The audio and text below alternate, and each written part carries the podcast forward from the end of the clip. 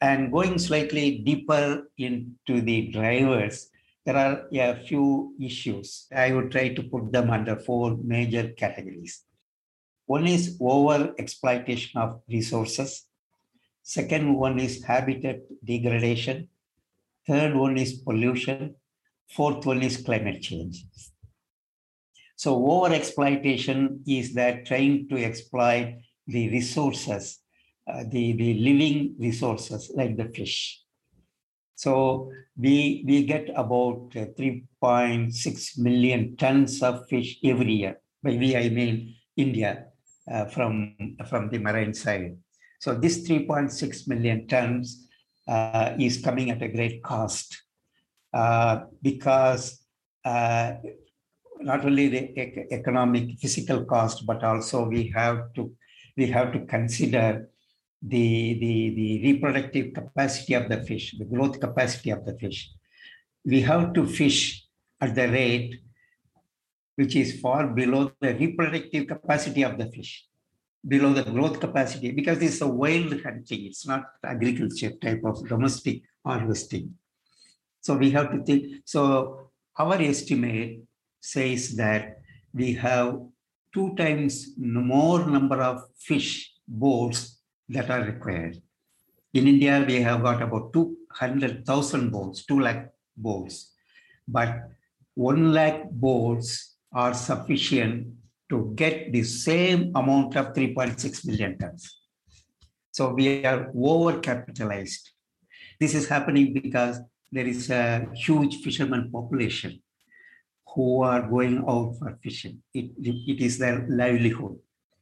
So reducing the number of fishes is a big challenge because it involves the livelihood of a large number of fishermen. There are about 1 million marine fishermen alone, and there are another 1 million ancillary industries like fish processing, net mending, fishing harbor, etc., etc. So this is a big challenge.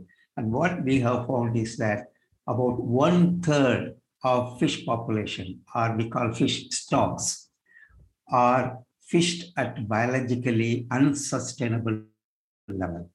So if the, the fishing continues at this level, then there is every possibility that the fish catch will start coming down. Now, in the last seven or eight years, the fish catch is not increasing from the marine side. It is stagnant. So if it continues year after year, there is every possibility that it will the fish population will reduce. This is as well as an example for over exploitation from the fishery side. Then there is habitat degradation. As I have shown you, the critical habitats like the corals, the mangroves, seagrass beds. So we find that there is a loss of mangrove areas by nearly 1% every year. The, the mangroves are removed for different reasons, like could be for agriculture, could be for construction purpose. So ministry is very strong against uh, removal of mangroves, but this is happening, and there is a need to put it uh, put put some stop uh, to this. Similarly, the coral reefs are also declining. So coral reefs are also declining by nearly one percent every year. Coral reefs, I would like to mention uh, especially because they are very special organisms. Coral reefs are very, very delicate, very sensitive. Uh, they are called polyps. So they construct calcareous exoskeleton and they like building material. They construct like, like building. So they construct in the sea. And they are very delicate organisms. They live inside. You, you, can, you can imagine roughly a termite constructing a mud tunnel and they live inside. They're very delicate organisms. So if you take in India, it, coral reefs are found in many places, but uh, more in Gulf of Mannar and Palk Bay in Tamil Nadu, Andaman and Nicobar Islands, Lakshadweep Islands, and Gulf of Kutch in Gujarat. In fact, the entire Lakshadweep Island is actually sitting on coral reefs. So you can imagine the, the, the importance of the coral reefs. They are called coral islands. Many global islands are called coral islands because you know, you know, these small, delicate organisms they have constructed in Great Barrier Reef in Australia 2,000 kilometer length of these mounds, 2,000 kilometers.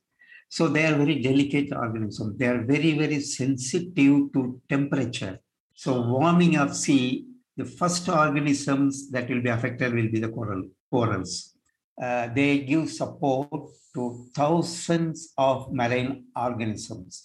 You know, I said they are actually the, the sort of rocks in the sea. So the marine organisms go and take shelter in these rocks, in the crevices of the rocks. They breed, they multiply, they give, they find food there. So they need not go anything outside. Very isolated ecosystem in themselves.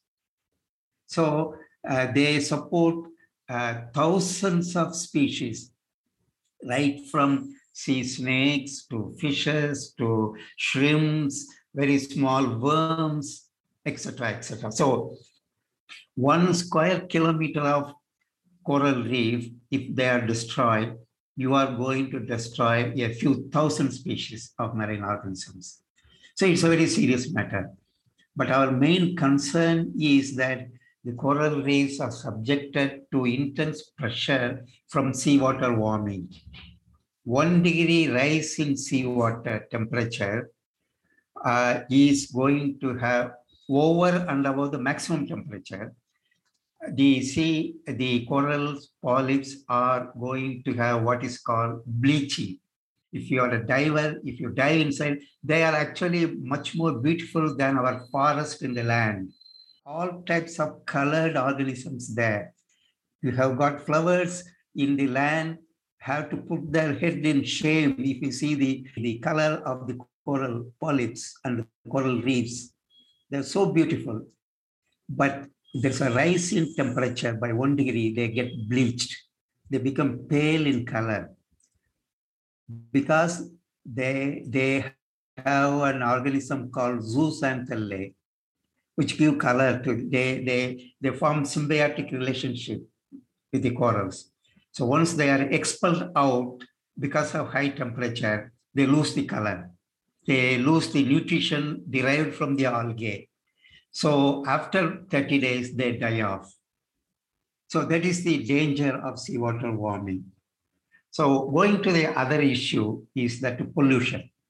Now, when you talk about pollution, we have high nutrient load uh, entering from the river to the coastal areas. So what we find is that this nutrient load comes through the river, either sewage pollution, drainage from this from our households, or the large bulk comes from the agriculture. See, agricultural fertilizers, excess fertilizer, it is washed by the uh, washed by the water, enters the river, and the river runoff when it enters the coastal waters then there is the there is excess nutrients entering the coastal waters that causes bloom of certain phytoplankton and the phytoplankton bloom causes it, it absorbs more of uh, uh, oxygen and also the carbon dioxide, and it changes the color of the sea. Oxygen concentration is reduced. This process is called eutrophication. And oxygen comes to zero, zero in the coastal waters, and fishes die. So this is one type of pollution. Uh, you have the microplastics as well as the macroplastics. A rough estimate says that 20,000 to 93,000 counts of microplastics is there in one square kilometer of the coastal area in the sea. And similarly, macroplastics also. So this is causing a lot of problem to the marine organisms. The fourth one is the climate change. Climate change, we find that uh, the annual uh, increase in the sea surface temperature is uh, about one degree centigrade in India, Indian seas and sea level is also increasing. So in another 50 years, it's going to increase by about 0.5 meters in India. Uh, you might have seen in newspaper that major cities in the coastal areas, almost every city in the coastal areas, uh, is going to be very severely affected by the end of this century. In fact, some of the building developers here in Chennai, they asked me, sir, will they, because people are now asking when they come for purchasing apartments, you are constructing apartments very close to the coast, maybe three kilometers.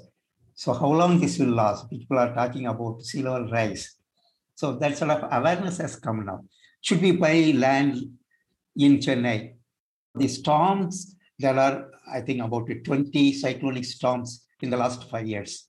And some of them are severe, some of them are extremely severe.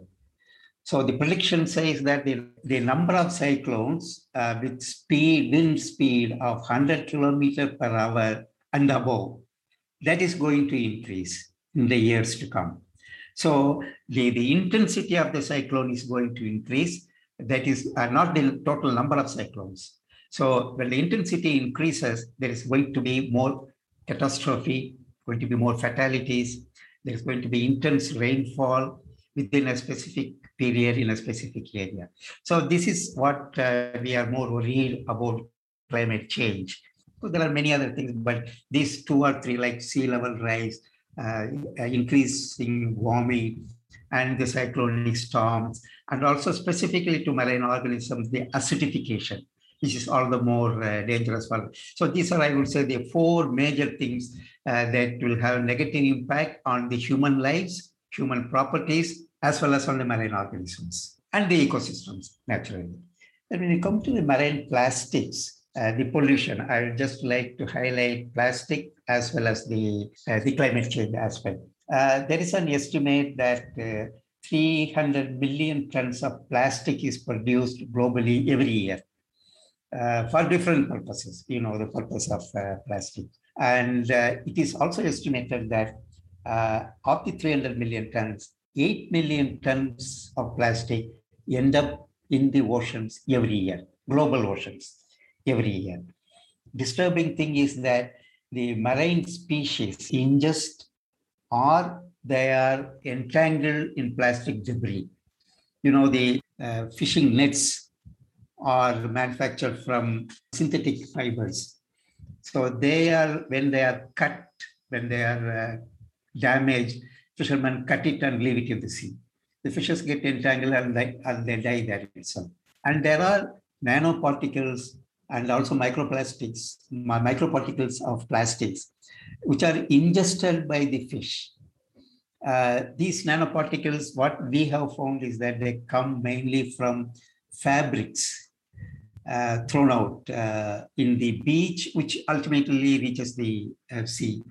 So these are fabrics with nanoparticles with very small uh, length. And the disturbing thing is when the fish eat, it gets absorbed in their body tissues and we eat the fish. So we thought that marine fishes are very safe without any contamination, but marine fishes also appear to be no longer safe because of this. This is emerging as an issue very recently. So are we also eating the nanoparticles of plastics through fish? So these, these are some of the issues. So what to do for this? Is it possible to have a zero wastage? May not be possible immediately.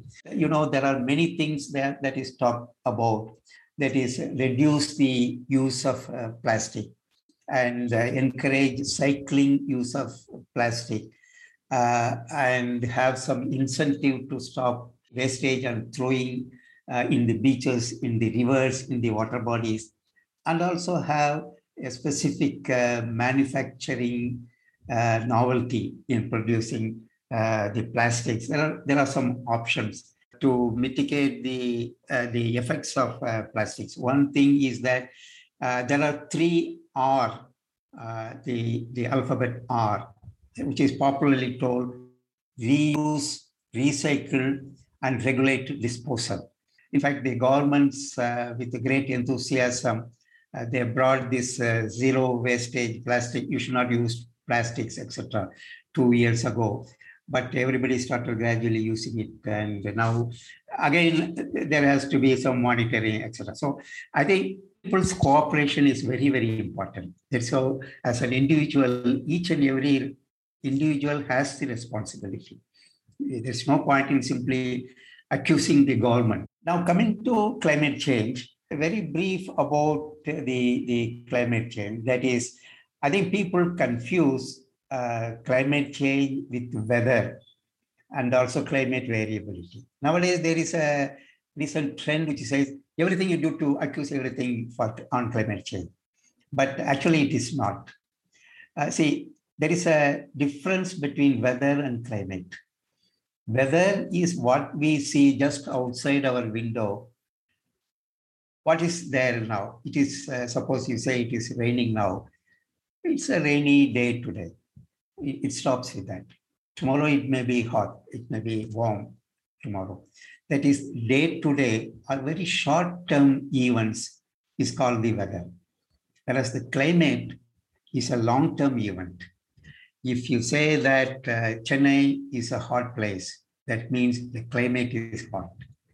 It is uh, for, so what you are trying to say is you are trying to take an average of so many, maybe 100 years average and say that this is a very hot place. So climate is a long-term phenomenon. Weather is a very short-term phenomenon. So for knowing the climate, you need long-term data on a particular, it can be rainfall, can be temperature, can be cyclone, whatever it is. Then there is another thing called climate variability. Climate variability normally refers to annual variability. For example, this year, uh, this city may receive 100 centimeter of rain. Here it may be only 40. The third year it may be again 100 centimeter. There is an annual variability. There are so many reasons for that oceanographic reasons, atmospheric reasons, El Nino, La Nina, so many factors are there. So there is a and climate variability. But when you talk about climate change, it is long-term change in the climate. If the temperature, atmospheric temperature increases gradually every year, let us say uh, by a fraction of a, a centigrade, and in a period of 30 years, if the temperature has increased by, let us say, 0.5 degrees centigrade, then we call it climate change. If the rainfall has increased over the 30, 40 year period, 100 year period, gradually, then we call it climate change. The Intergovernmental Panel on Climate Change, IPCC, is also a UN organization. It considers a minimum 30 years period for a changing trend in climatic parameters as climate change. You should have minimum 30 years. If you have 40 years, 50 years, it is well and good. So that is actually what we call as the climate change. Now, what causes climate change? Uh, it is basically the absorption of heat in the atmosphere.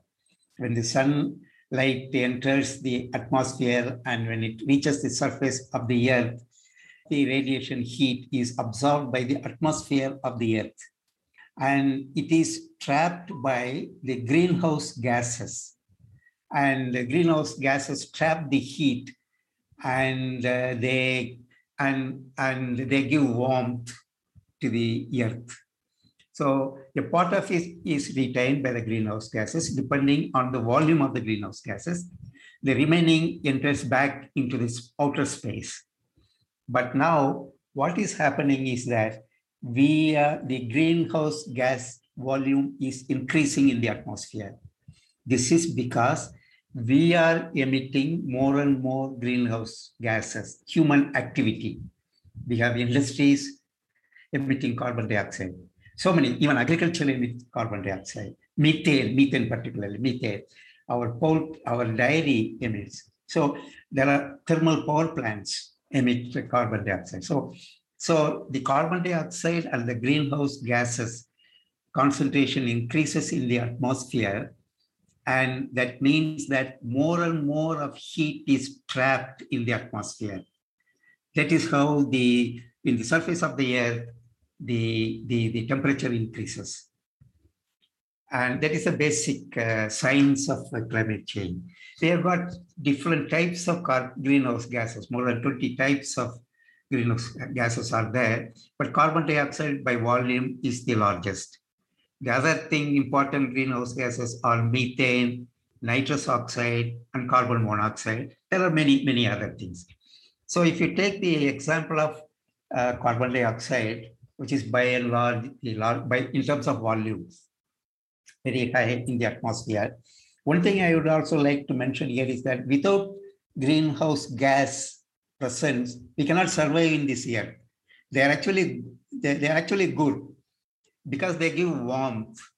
If the greenhouse gas is not there in the air, the Earth's average temperature would have been minus 19 degrees centigrade, average temperature. But because of greenhouse gas, the average temperature of the earth is now 14 degrees centigrade. Average temperature, I mean. So it gives 33 degrees centigrade heat without any cost, it is giving us. So that is how we are able to survive.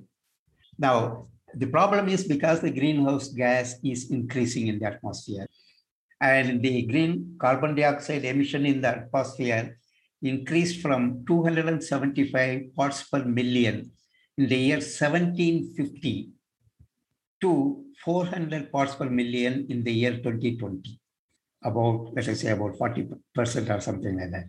It may reach 450 ppm in another 20 years. And if the emission reaches 550 ppm, it will be irreversible if it reaches 550, which is likely to happen by the end of the century, if you do it in business as usual scenario. So this is the reason increase in GHG emission and increase in temperature, what we call global warming. Because of that, we see every week climatic events like floods, droughts, cyclones, increased temperature, etc.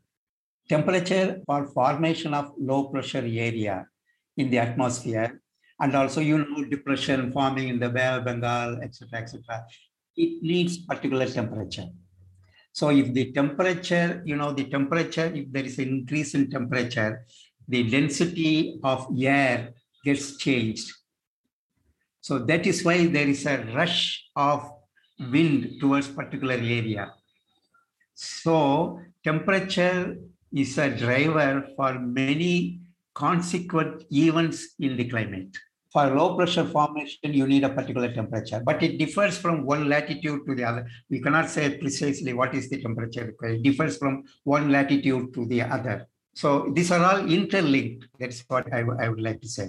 And similarly, because of temperature, uh, and there is a thermal expansion of water in the sea.